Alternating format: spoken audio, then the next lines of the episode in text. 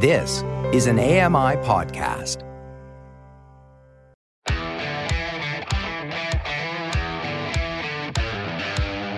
Hey guys, welcome along to another episode of Double Tap. It is the Express for Saturday, the 11th of November, 2023.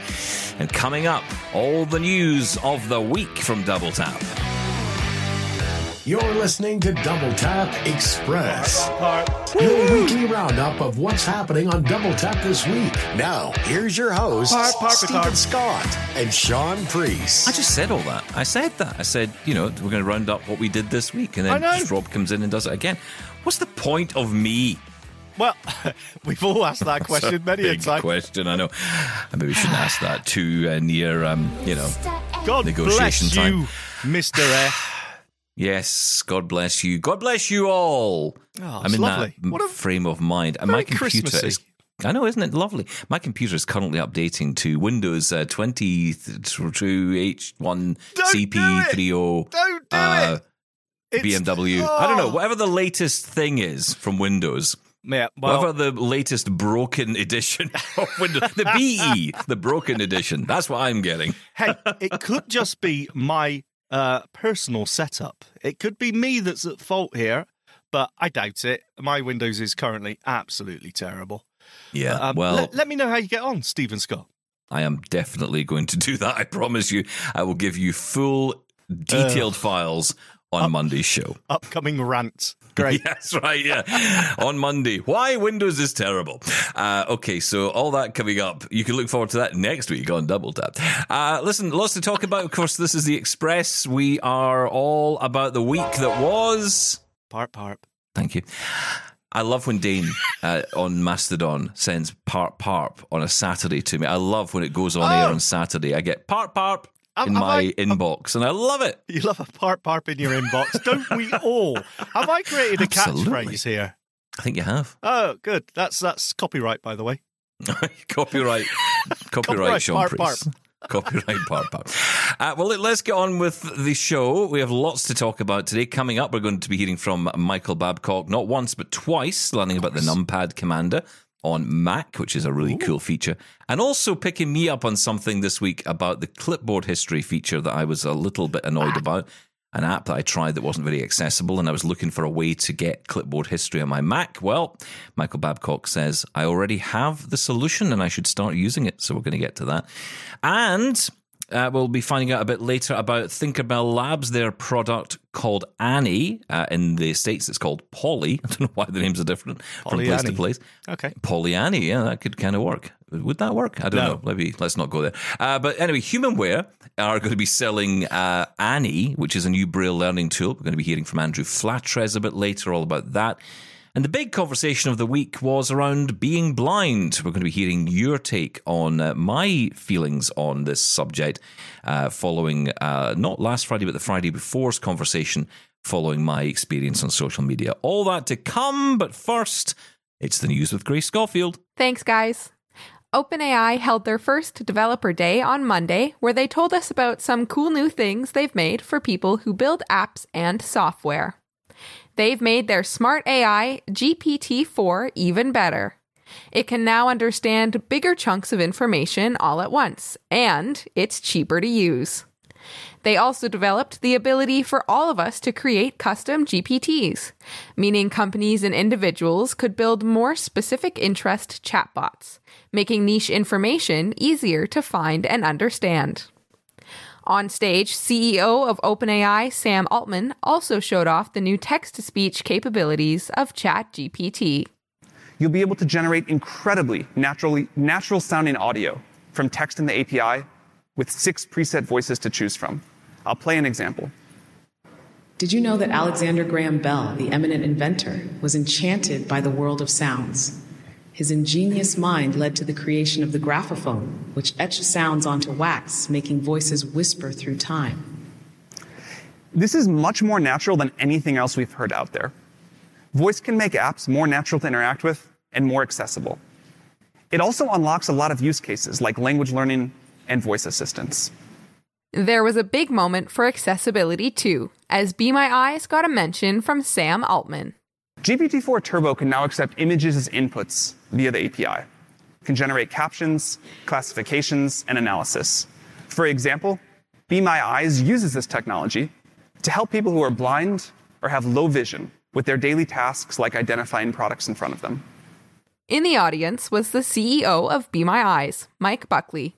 He spoke to Steven and Shaun straight after the event to share his thoughts. It was uh, kind of crazy, you know, like it's surreal to think about this, you know, this tiny little enterprise that we are in many respects, um, you know, kind of being being together with you know a company that is arguably you know leading or certainly at the forefront of one of the most interesting technological developments of, of our lifetime. And so um, um, I'm really happy for the, the team our technical teams and our sales teams and everything to just get that. But um, but also guys that that um, I don't know about you but I can't remember kind of a a giant moment in a keynote that was like um, part of the almost the cultural zeitgeist of the day, right? That as prominently featured accessibility as this, right? I just think that's cool. Staying with Be My Eyes, a number of users have complained after several outages this past couple of weeks, which meant the app was not available for some time. Mike Buckley told Double Tap he was well aware of the issues and shared his own frustrations. Beta tests suck sometimes, Steven. That's the answer. you know, first of all, I'm sorry, right? Like, I, I, you know, anytime you provide something that I think that enough people have told us about the fact that this is a utility at this point where I felt horrible. I think we were down for for six hours, and um, and that was brutal. And and part of the reason that that was is because leading up to Developer Day, OpenAI and Be My Eyes were testing a whole bunch of new features, and one of the things that was launched broke the existing the existing application the way it was working, and it was down for six hours, and it was down in the middle of the night for some of our teams, and so um, so I'm sorry. It's the nature of the beta. I'm confident that we won't have things like that in the future. The other thing is we we now have a at least a you know an informal agreement with OpenAI that we're going to kind of test things in advance and make sure that we try to enable um, um, the service staying up or not breaking from something else that's launched. And I'm never going to promise perfection, Steven and Shaun, but um, I'm cautiously optimistic that we're not going to have another six hour, out, hour outage. Moving along, tech startup Humane launched their much anticipated product, the AI Pin, earlier this week. It offers users the ability to use OpenAI's ChatGPT via the device which attaches magnetically to the lapel of your shirt or jacket. You can even use the onboard camera to ask for information about what it sees. And we're starting with health and nutrition. I've got goals that I've set up in my AI that I no longer need to think about. How much protein? These almonds have 15 grams of protein. Great. I'm going to eat it.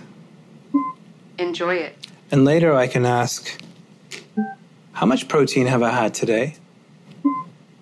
You have had 22 grams of protein today.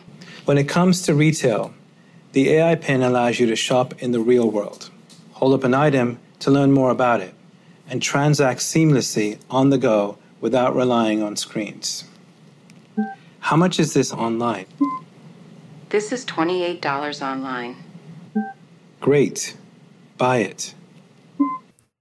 Elon Musk says his company Neuralink will have a vision chip that will be released in a few years, and it will solve eye conditions that cause blindness. Musk revealed this Wednesday on X after responding to a user who detailed a rare eye condition that a family member has. Speaking late last year, Musk explained how the Neuralink chip could restore vision and remove paralysis. The first two applications we're going to aim for in humans um, are restoring uh, vision. I think this is like notable in that even if someone has never had vision ever, like they were born blind, uh, we, we, believe they can, they, they, can, we can still restore vision because the, the, visual part of the cortex is still still there. Yeah, even, even if they've never seen before, uh, we're, we're confident that they could they could see. And then the uh, the other application being uh, in the motor cortex uh, where we would initially enable someone who has no ability, to, almost no ability to operate their, their muscles, you know, sort of like a sort of Stephen Hawking type situation, and um, enable them to operate their phone faster than someone who has ha- working hands. As we've been reporting on Double Tap, the JAWS 2024 version of the popular screen reader is out, with a number of new notable features.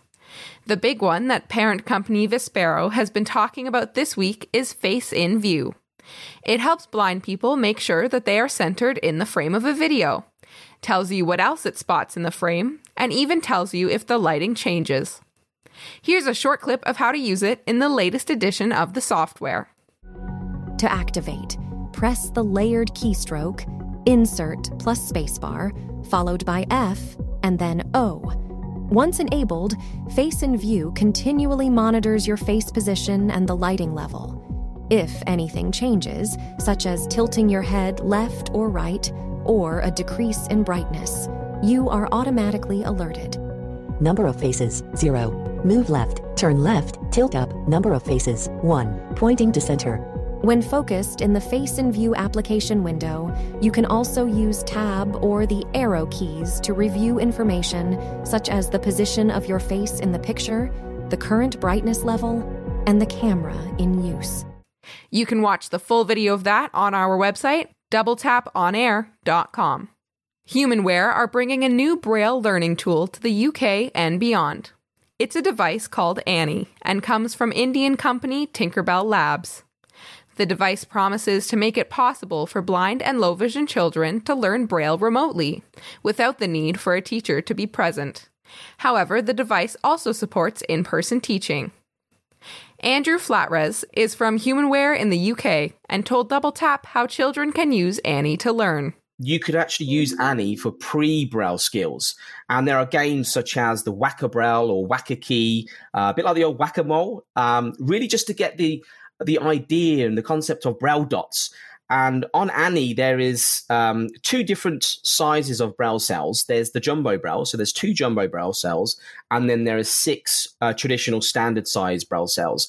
So the idea behind this is that you know the pre Braille skills you'd start off with on the uh, the larger jumbo Braille, and then you transition over the period of time onto the normal Braille size spacing.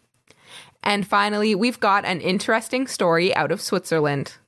The Swiss Association for the Blind and Visually Impaired is advocating for the immediate implementation of e voting. They argue that the current system in the country discriminates against blind and visually impaired people, hindering their ability to vote and be elected, as well as maintaining the confidentiality of their vote. The association emphasizes that the rapid digitalization of society should include making digital products and services like voting accessible to all they've launched a campaign titled Digital Accessibility Now to raise awareness and press for change in business and politics. They argue that success and accessibility can only be achieved if it is a priority from the beginning. We agree with all of that for sure. And that's it for the Double Tap News this week. I'm Grace Schofield. Thank you, Grace. Shaun, more news than you can shake a stick at this week. Of course, and we love it. Grace does an amazing job, by the way. Thank you, Grace. And if you ever want to listen to that again, it's on our website, doubletaponair.com. Did you know we had a new website? Doubletaponair.com. I know you didn't. Doubletaponair.com. Yes. Thank you, yes. Uh, now, one of the big topics of the week was about blindness. And uh, I had talked about my experience on social media being called out for essentially not being blind enough, right? Uh, and lots of you got in touch following my conversation about this. And I thought I'd put together a little montage of your thoughts and, and your feelings on this. And we start with Negative Julian.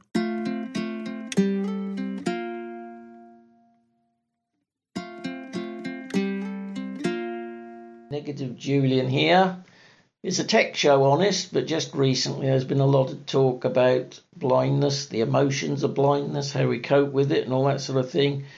And I just thought I'd chip in my little contribution for what it's worth. So, starting at the top, how do I feel about blindness? I hate it. I loathe it. It's ghastly, vile, and just oh, insupportable. And that's pretty much how I feel about it. Sometimes it depresses me, but more often than not, being me, it fills me with a near incoherent rage of frustration at the things I can't do anymore. But it doesn't do any good, does it? We all know that. Frankly, if sobbing would get me 50% of my sight back, I'd fill you a bathtub. But again, it won't. It does no good. To me, it's a binary sort of thing.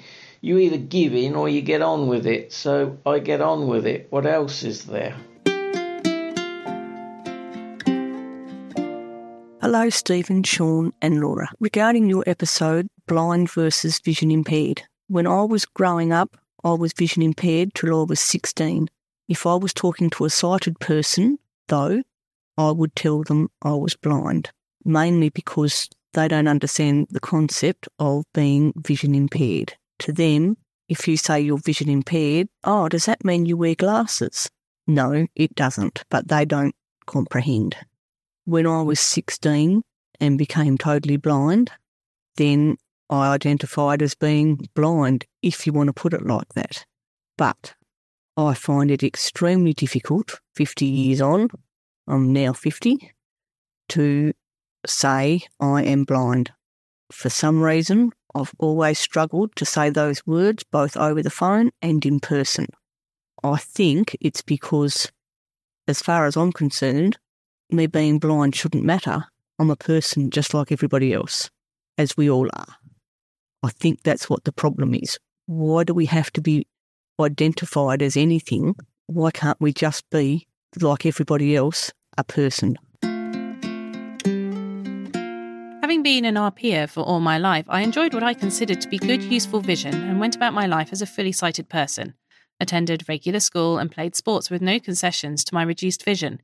Worked in equal capacities in several workplaces. Worked for a national agency for the blind, and some of the most senior staff thought I was fully sighted. My totally blind boss used to say, In the world of the blind, the partial is king. Exposed to blindness from birth, my grandfather and mother were both RPers. My grandpa was a successful farmer and my mother a registered nurse, so I had plenty of examples that blindness was no major obstacles to success. Blindness was rarely discussed in our family, and my older brothers often forgot my vision issues. In fact, I often thought they, having also grown up with grandpa and mother, that they would have a better understanding of poor vision or blindness. Both treated me as fully sighted. I also think that some of their lack of understanding was also my own fault. As a youth and into my late twenties, I tried very hard to pass myself off as fully sighted. Eventually, I tired of playing the charade and gave in to being designated as being legally blind. Playing the part of a visually impaired child got me nowhere, as I was expected to pull my own weight in our family. I suppose that taught me to be self reliant and always planning the next move. I knew from an early age that someday I would be totally blind, inheritance, you know. When it happened, it was fairly quick, relatively speaking. It took me considerable effort to come to grips with losing my little remaining vision the grief, the fear, the lashing out, and, most of all, the denial. I am a firm believer that even through a traumatic event in one's life, your natural personality will eventually emerge. I am normally a very positive and happy person. I also don't try to hide or disguise my lack of vision. I am blind, and I am upfront when meeting new people. I also think that blindness is partially a state of mind. Yes, there is the physical, but the mind plays a huge part in one's acceptance of the hand you have been dealt. Yes, there are some things that I can no longer do to contribute to my family life. I try hard not to be a burden by asking for help any more than necessary. My wife of 57 years will sometimes say, You can do that yourself.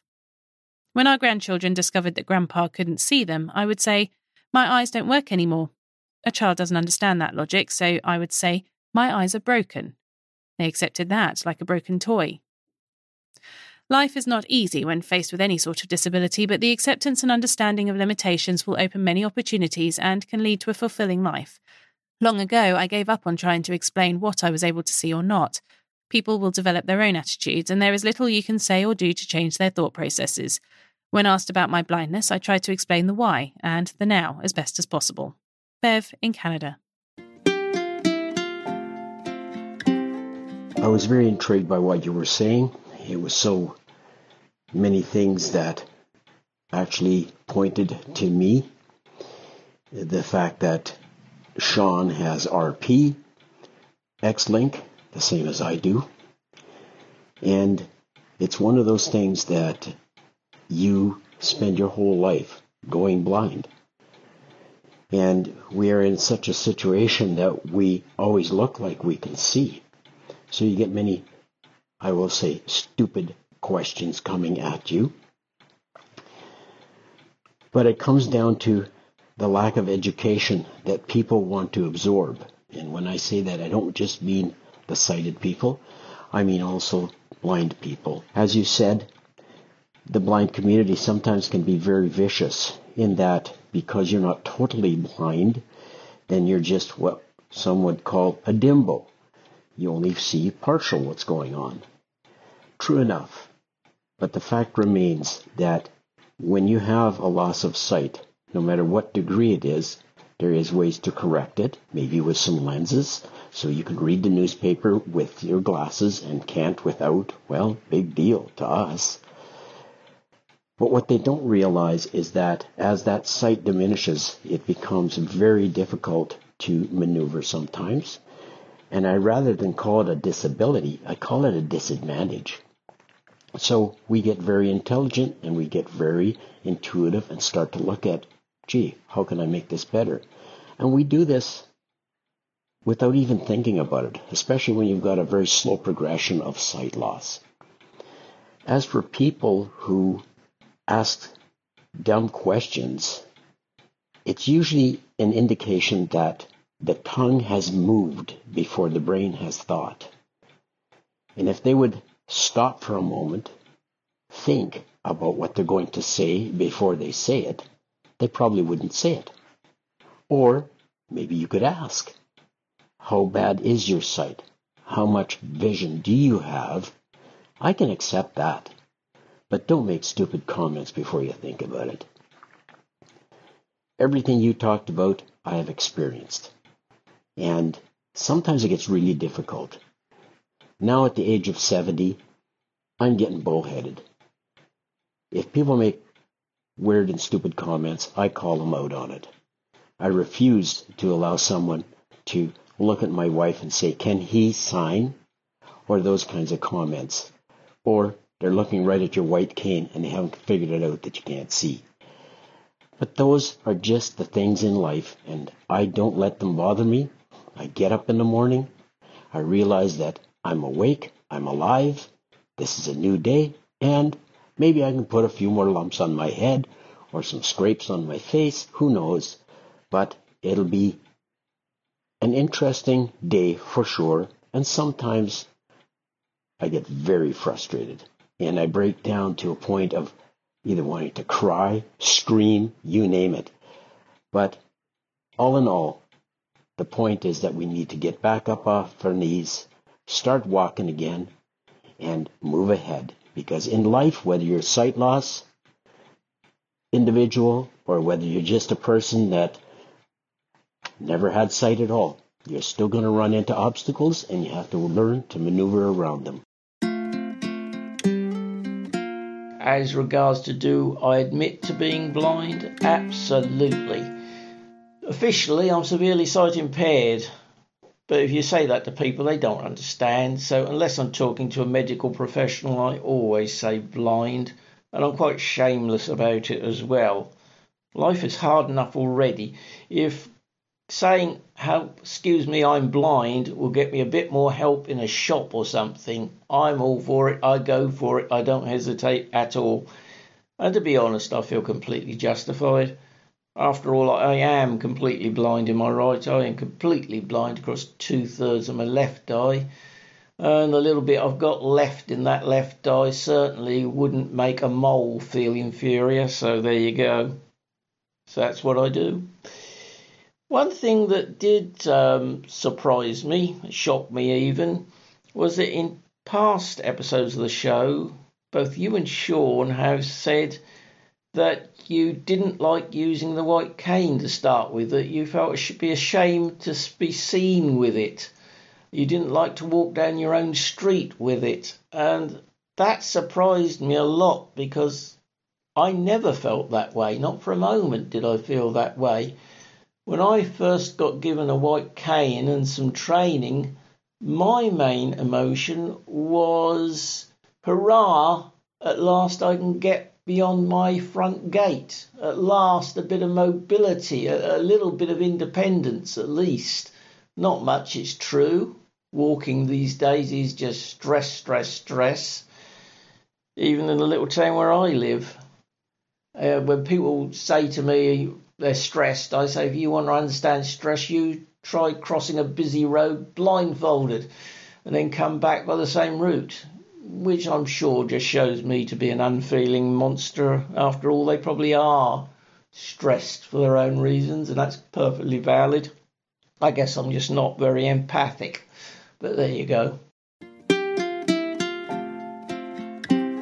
It's Tim Dixon. Thanks for raising the subject of blind and using the term blind. And as a partially sighted person, there was a long time that I didn't use the term blind.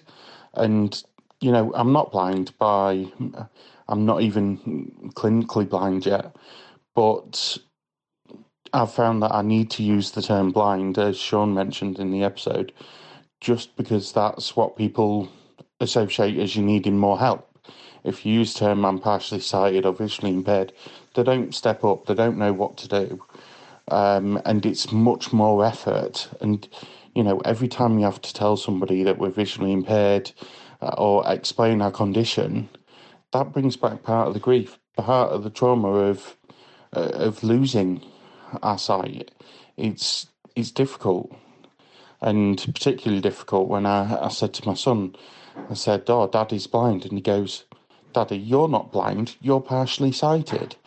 And it's like, yes, you're right, son, I am, but I say I'm blind because people don't know what to expect from partially sighted. It's it's so much of a spectrum. And when you've got you face that in your house and out of your house and then within the community and there isn't a good way of communicating what's needed, you know, your needs, blind is the the thing that really communicates it. But at the same time, you you have that inner battle that using a I use a white cane and you're going shopping and you're out and about, um, and people assume that you're completely blind. You have to say, "Oh no, I'm okay." I had assistance through airports recently, and it's like, "How much can you see? Do you want to grab my arm?"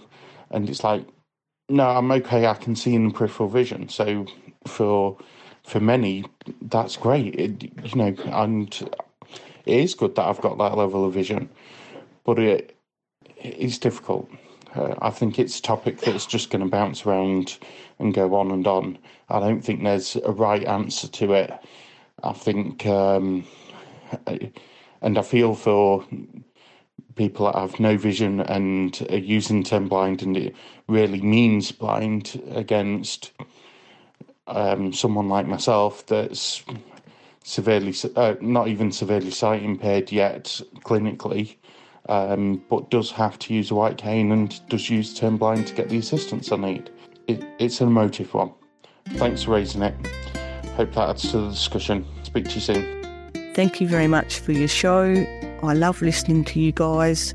You make me feel so much better about myself and what I go through.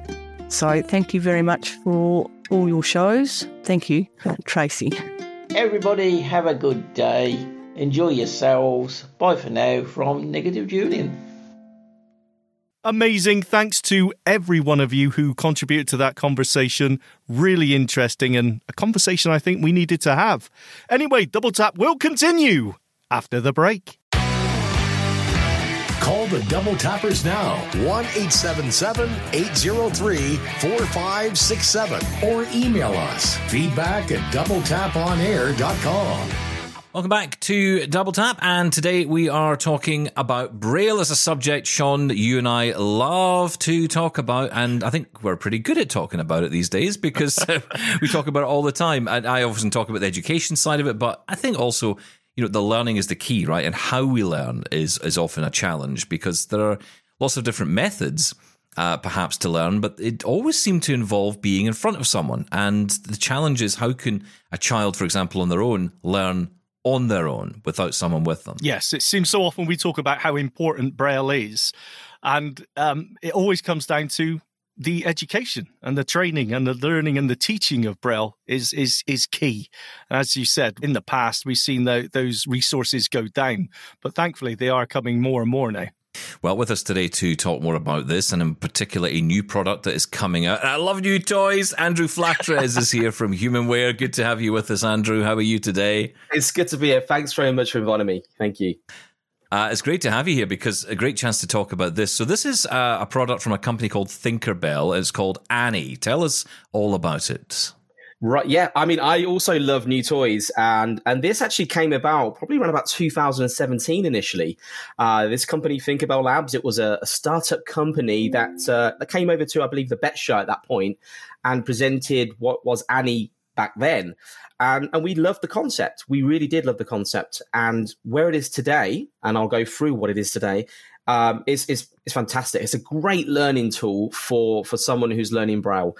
Uh, it's designed to give preschool and primary school age children that head start in learning Braille.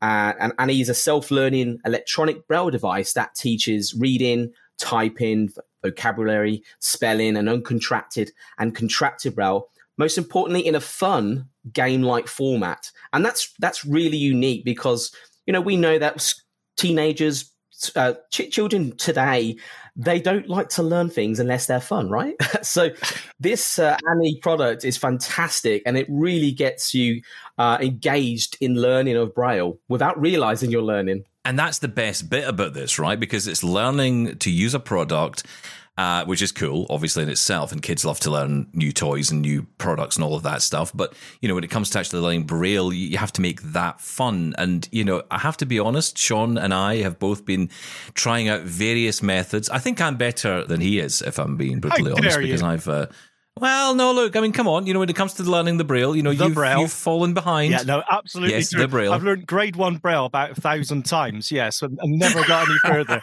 absolutely. But it's it's because of that aspect, right? It's, it's not, it can be a little bit boring at times. Well, yeah, yeah, exactly right. I mean, the the pre the first concept really is the pre skills, the pre braille skills as well. So you know, you don't necessarily have to get a, a, a student on Annie um, just when they're learning Braille, you know, maybe at uh, the age of five or six, you could actually use Annie for pre-Braille skills. And there are games such as the Whacker Braille or Whacker Key, uh, a bit like the old Whack-A-Mole, um, really just to get the the idea and the concept of Braille dots. And on Annie, there is um, two different sizes of Braille cells. There's the jumbo Braille, so there's two jumbo Braille cells, and then there are six uh, traditional standard size Braille cells. So the idea behind this is that you know the pre Braille skills you'd start off with on the uh, the larger jumbo Braille, and then you transition over the period of time onto the normal Braille size spacing. Um, so yeah, overall, fantastic device. I've, I've had my children on it for uh, for, for, hours. Beta testers, I like it. Um, so can exactly. you, can you give us a quick description of the actual design of this, how it looks? Sure. Um, so it's a small portable, well, say portable, it is powered, but it is a fairly small device, um, probably the size of, I guess, an, an, kind of an iPad, but relatively thick. I don't know if you've had the Stratus, the Victor Reader Stratus models. Um, oh, yeah, yeah. yeah, it's a kind of that kind of size. Um, on the top left, there's two uh, large jumbo braille cells. Um, then to the right of that, we have a speaker in the middle. So your the audio is not text to speech either. So it's actual human um, human voice. We then have the uh, the six braille cells of normal spacing, a normal size. As we get towards the middle middle of the device, we then have our six uh, Perkins style keyboard. And oh, there we go. So talking. we then have a backspace and an enter key and then we have a space bar, a left arrow, and a right arrow to navigate through our menu structures. And of course, you've just heard the, the voice there. We do have volume controls. We do have a head jack, um, so you don't disturb other children in class. Um, and on this device, it includes Wi Fi and Bluetooth the reason why you'd use Bluetooth, and this is particularly fantastic for teachers and parents, in fact, is that you could track the progress of their learning. You're capturing all the analytics of how your students progressing. Are they um, struggling on certain contracted words? Um, you can set different homework for the student, and all of that gets synchronized through this um, online system called Helios. So with Helios, it allows you to to track and create um, fantastic graphs and pie charts for teachers to show the progression of their learning. And and who doesn't like pie charts and graphs, right? When you're a teacher. Oh yeah, yeah. I'm so, so excited. I beyond myself with that one. Uh, but no, honestly, this is great, and and the fact that teachers can watch along and, and people can watch along. But the key thing is the children can learn on their own. And I think that's the key point, right? That's the really interesting uh, and I guess the selling point of this device. So, how did Humanware get in touch uh, with with Thinkerbell? How did you guys connect, and, and how did this partnership happen? Sure.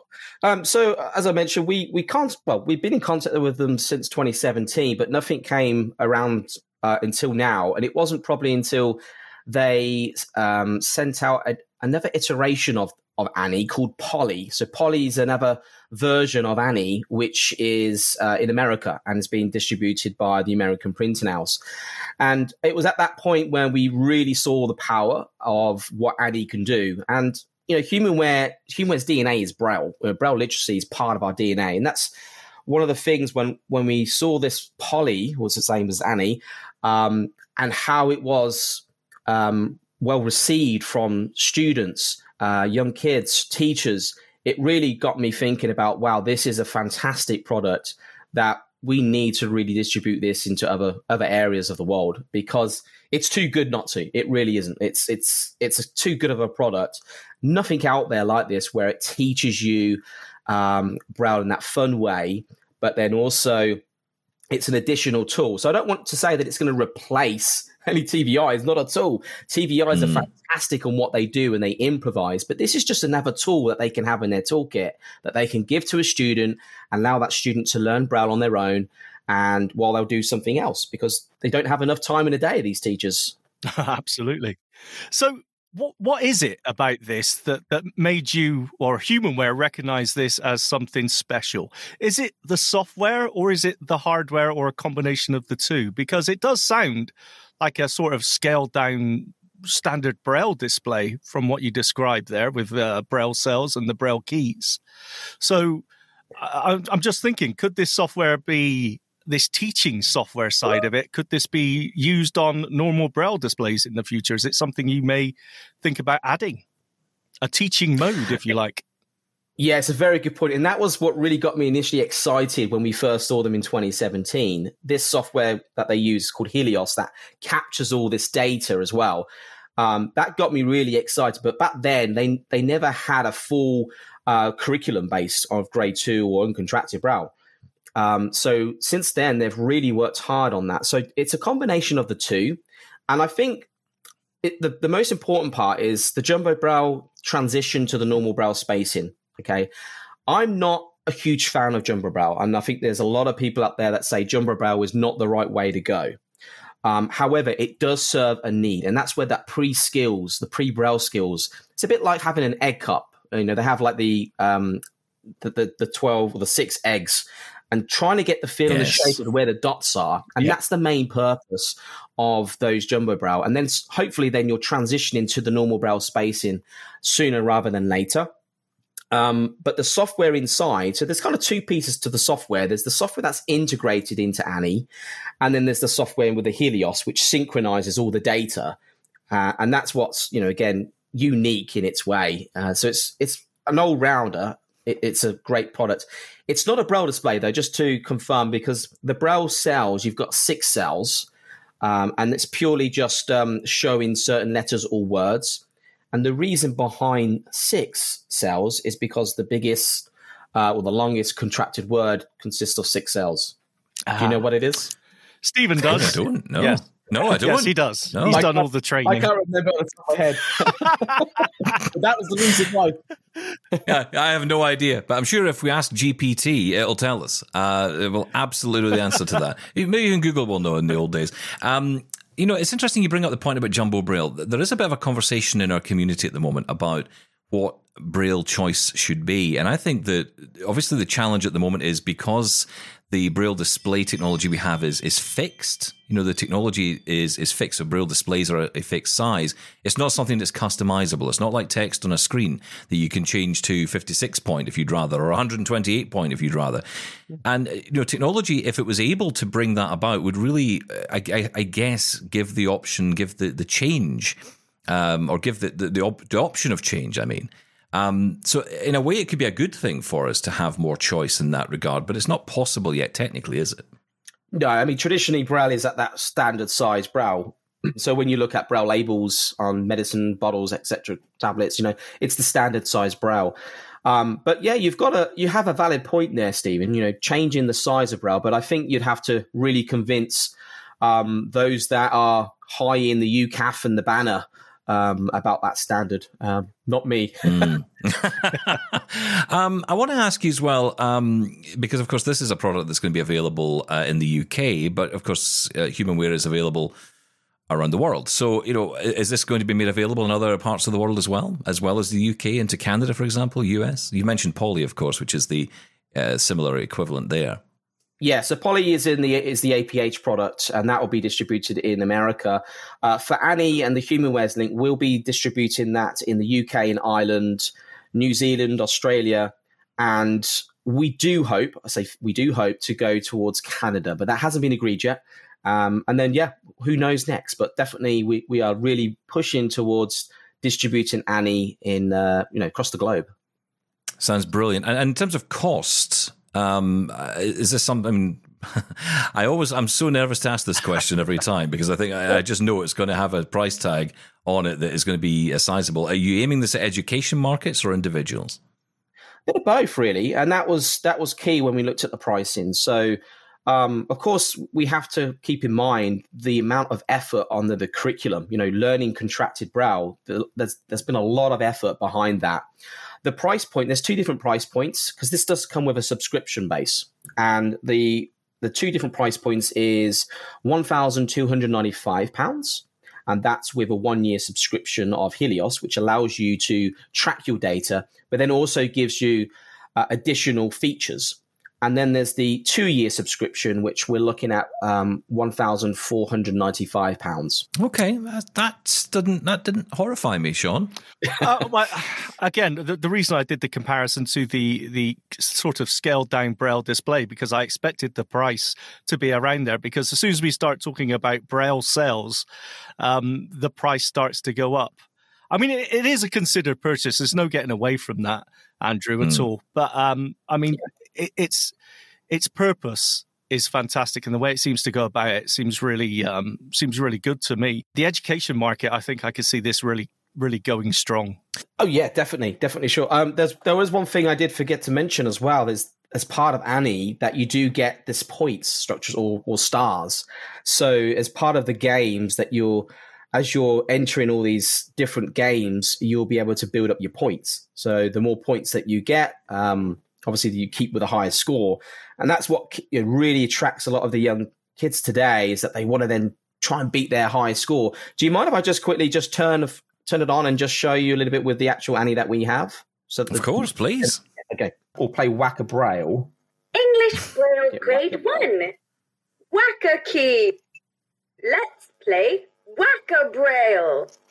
In this game, I will tell you which Braille dots to press, and you will have to press that dot down on the large Braille display. So this is a perfect free Braille skill. You know, you're using the jumbo Braille here to actually push the dots down. Oh. And so as you start to play, it will give you either the right sound or the wrong sound. Let's give it a go. Ready, steady, go. Dot five. Dot two. So all I'm doing is I'm actually on the jumbo Braille, uh, just pushing the the dots down, and then they'll just pop back up. So that's just kind of a quick intro. I won't carry on as I get carried away. I think we got the gist of it, though. We could hear it. The voice was very clear. I, I was expecting you to use the Perkins keys there to to press, you know, represent the dots, but you actually could use the jumbo braille cell itself. That's really cool. Yeah, so there's a difference of the Whacker Braille and the Whacker key. So the Braille is just to get the combination of the Braille dots, and then the Whacker key is just get the um, get your fingers in the right position. So it it tells you where the correct position of your fingers should be when it comes to the keys, uh, and gives you a full introduction of what Annie is at the very beginning. Um, so yeah, as I said, overall fan- a fantastic device, and uh, looking forward to getting this out the door. Which uh, the launch should be around January time. Brilliant. Well, we wish you all the best for it, Andrew. Come back soon. Tell us more about what's happening at uh, Humanware. It's always interesting and great to catch up with you. Likewise. Thanks very much, guys. Thank you. Now, Steven, I want to move on to a message we got from friend of the show, Mickey B, Michael Babcock, regarding something that he needs to pick you up on. Oh, I love it. In a recent episode of Double Tap, and admittedly, I don't know the date, the title of it is Your Feedback, because, you know, that's really helpful. Steven made an offhanded comment that I'm a little disappointed in him for making. Yeah, that's right. I'm I'm disappointed in you, Steven, because a tool you were introduced to by either Demasi, myself, or both of us has what you're looking for. So the problem to be solved is Steven stated that there isn't an accessible clipboard management program on the Mac, and I respectfully disagree. In this clip, we're going to start by pressing Command Space. I'm going to show you the long way of finding it, and then we will show you a shortcut that you can use as well. Application. System dialog. Action menu. This action menu tells me that I am in Launch Bar, and note that you need to have Launch Bar configured in order to do what I'm about to show you. If you start typing clip, Clip clipboard history. Action. you'll come to the clipboard history action. You may not, but you want to use your down arrow key until you find clipboard history. Tap your right arrow to open the clipboard history, Two audio files in audio hijack. Clipboard object. And this shows you two audio files from the audio hijack folder that have been added to my clipboard. This works with your files. It also works with items inside of Reaper and, of course, plain old text. If we tap our down arrow, Blindbargains.com. Clipboard object. some text there, clipboard object, blindbargains.com. Grant all privileges on database name. To username add localhost. Clipboard object. a item that I copied for learning MySQL. So if I want to insert this, for example, all I have to do is tap enter, but I'm not in an edit field. So I'm going to show you something in a moment on how you can do that. Uh, if I want to copy this to my clipboard again, I just hit Cop. Grant all privileges on database. Command C, and that'll say copy and repeat the last thing that was stated. So now I'll tap escape to exit this. Audio hijack. Untitled. and I'm put back in the audio hijack file. Now, I'm going to go ahead and show you two more things with this option. If I press Command Space Application. And I type draft, dra- draft. Draft. Drafts. Application. this takes you to the drafts application, but I'd rather just have to hit the letter D to activate this. So I'll press Command Option A, Draft. Content selected. And this brings you to the abbreviation of anything that you find in, in launch bar, you can set an abbreviation for. And I'll tap the backspace to delete this because it said context, contents selected. Selection deleted. And I'll press the letter D followed by enter. Blank. Drafts. Application. Now we'll exit out of launch bar. Audio hijack. I'll press Command Space.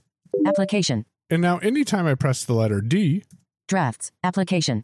Drafts comes right up. But here's something more fun. Audio hijack. If we press Command Space, Application. System dialog. press and hold the letter D, Drafts. Audio hijack. Un- drafts. Blank. Window. drafts is now Has open, so I keyboard- didn't have to hit enter. Now, I have it set up so Command Option backslash takes me immediately to my clipboard history, so I don't have to go to my clipboard history. Grant all privileges on database name. To username at localhost. Clipboard object. So there's that clipboard object that we talked about a moment ago. If I press enter, Draft. New line. that's inserted with a new line on that document. If I press Command Option backslash Grant all privileges on database. and I type in blind, Blindbargains.com. Clipboard object. there's blind bargains, and I simply tap Blindbargains.com.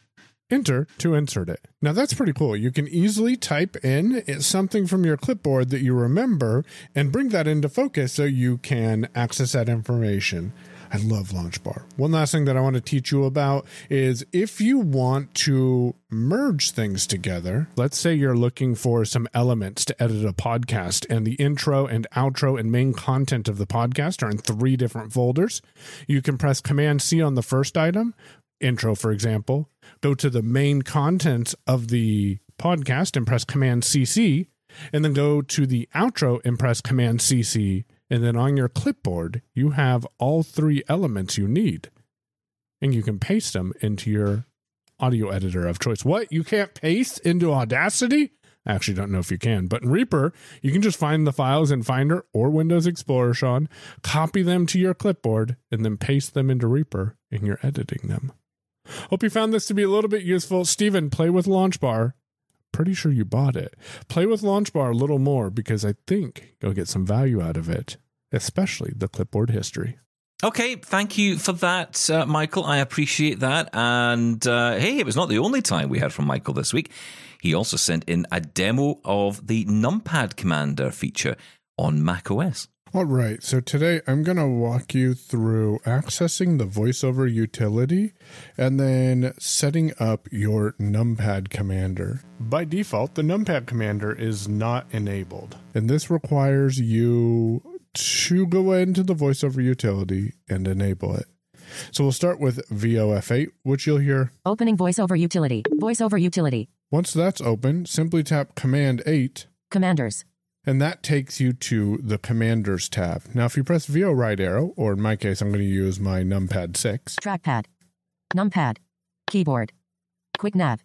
And that's the four different commanders you can set for voiceover. There's the trackpad, which allows you to have gestures that apply to just your trackpad. Your numpad commander, which gives you the ability to navigate voiceover from your numpad. Keyboard, keyboard commander, you can pick the right option key, which is what I use, and apply different letters or numbers or keys on your Mac computer to do different things, kind of like you can with the numpad commander. And lastly, quick nav.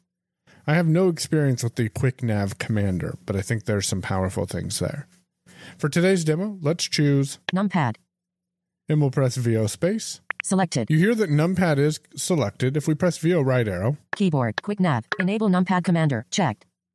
That by default is unchecked. You'll want to check that. And then if we press VO right arrow again. No modifier. Modifier key. If you press VO right arrow. Numpad commander. This is a table that you can interact with. And we'll interact with this. In numpad commander. Row 1 of 17. 1. Item chooser selected. 1. So there are 17 items that you can assign to your numpad commander. If we simply VO down arrow, we'll hear 2, 3, 4, 5, 6, 7, 8, 9, clear, equal, slash, asterisk, hyphen, plus, enter, dot. So as you can see, there's 17 items that you can choose. We're going to press VO right arrow. Escape. And for me, if I press the period or dot with no other modifier, this is the same as an escape key. So I'm going to go up to the top. One, row one. And we're going to go one through all of the previous buttons, and you can hear how I currently have mine configured. Yours could be different, and we'll show you how to configure it and explain the modifiers in a moment. So press VO right arrow to get to the column of uh, actions. Item chooser. Move down. Menu button. Move left. Perform action for item. Move right.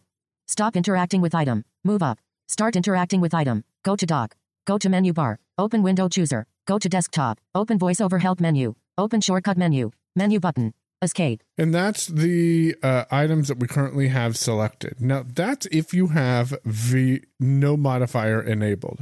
Let's stop interacting with this table. Out of numpad commander. And then I'm going to press VO left arrow to go over to no modifier. Modifier key. We'll activate this menu. Menu check mark, no modifier.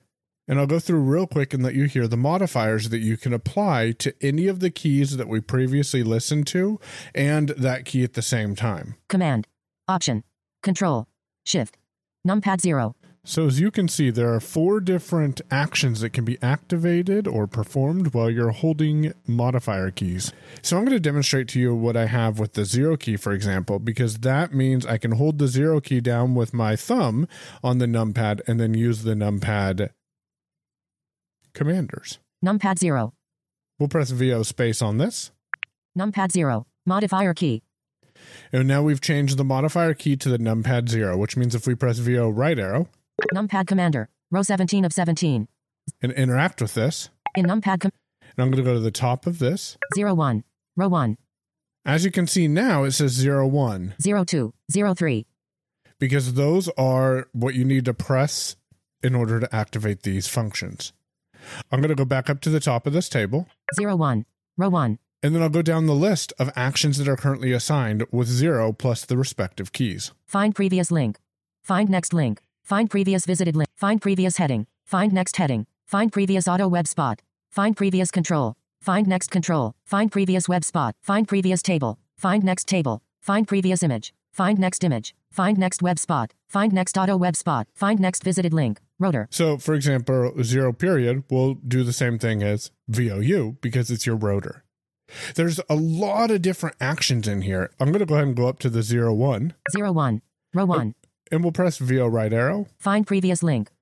And we'll press VO space. Menu. This pops up a menu where the first option is always Unassign find previous link. unassigned. So if you want to unassign this, then you can. But we have these categories of options, and I'm not going to show you them all because, as anyone who's poked around in here knows, there's a lot here. But I'll give you a quick overview of the categories. General. Information. Navigation. Text. Web. Find. Tables. Size and position. Audio. Braille. Visuals. Speech. Hotspots. 2D Braille. Custom commands. Custom commands. Each of these options you can tap the right arrow key to go into. Custom commands. Open application ellipsis. And yep, that means you can open applications. You can even run custom shortcuts or Apple scripts from your numpad commander if you'd like.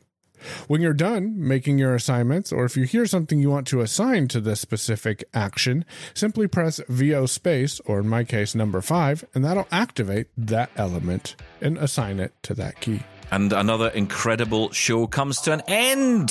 What a fantastic show this week. And again, just a reminder you can catch up with all of the content on the website, which is Shaun Preece. www.doubletaponair.com. Gee, I don't know if you need the W's, but no, it's there if you okay. want it. doubletaponair.com. Thank you. Goodbye. Bye bye. I'm Margaret Shepard of the AMI podcast Tripping On Air. Every month, my co host Alex Hajar and I spill the tea on what it's really like to live with MS. Watch Tripping On Air on YouTube or download wherever you get your pods.